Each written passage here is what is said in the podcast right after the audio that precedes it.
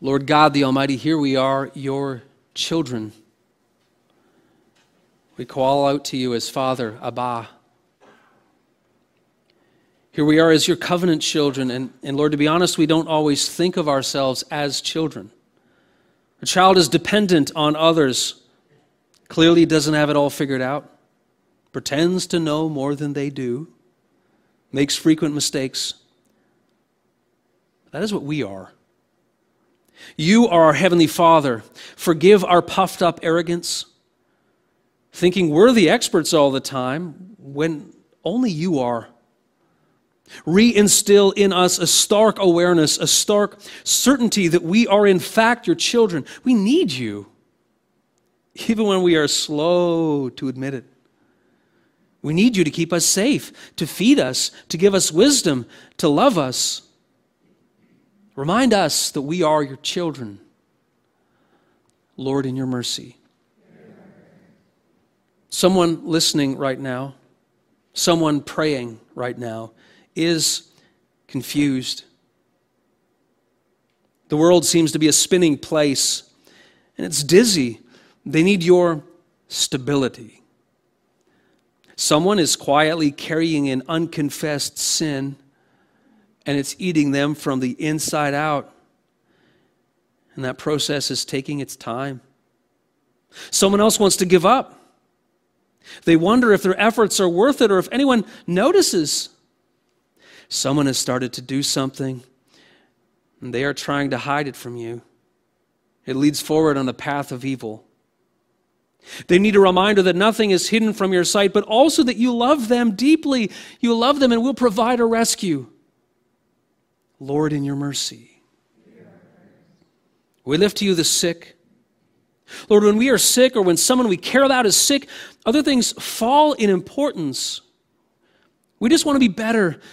We want them to be better. Brokenness and pain have finagled their way into the world. We despise them.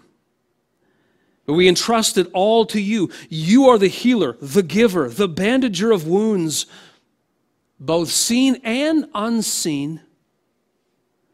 And that's another thing. Heal mental wounds. And there are many.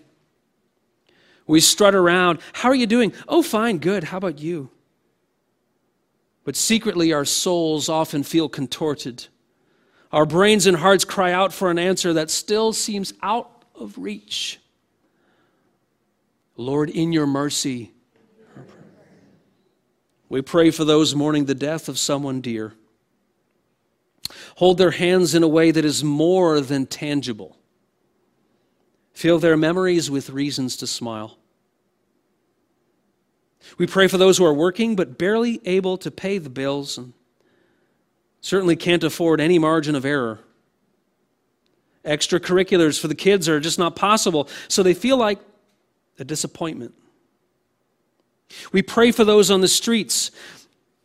They don't only have to endure hunger and cold, but people looking down their noses at them. If they only knew half the story, then compassion would come more quickly. We pray for those in school, the bullied and the bully, and for hallways that are free of fear, where a school is about school. And we pray for the perfectionist. They know they don't have to earn anyone's love, but do they? Failure is out of the question. It's a disaster that is unthinkable. Restore a more gracious calm and fence out those irrational thoughts which like to go three, four, five rounds in the boxing ring of our invisible thoughts. Lord, in your mercy, we pray for Westminster, newborns to wise mentors our programs and outreaches, our hope filled plans for a future that only you hold in your sovereign and almighty hand. Words come to mind which are more than words expressions of confidence by children in the arms of Christ. Provide, fortify, liberate, educate, love, grow, protect, help, nurture. All of these things we ask of you. The Westminster and the people who call this church home will be a city on a hill shining, not because we are great, but because you are. Lord, in your mercy, finally give us direction, all of us, direction in the way of righteousness. Lord, only you are perfect.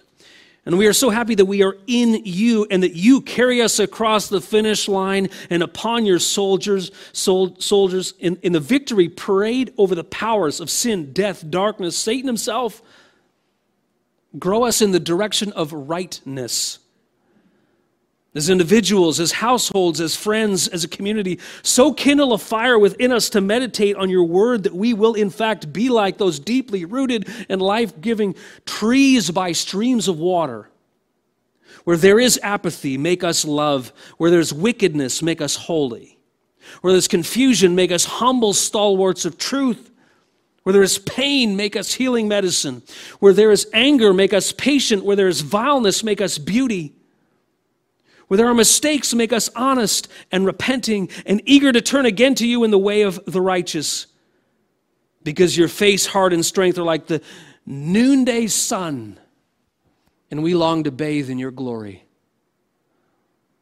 Lord, in your mercy. All these things we ask and pray in the name of King Jesus. Amen.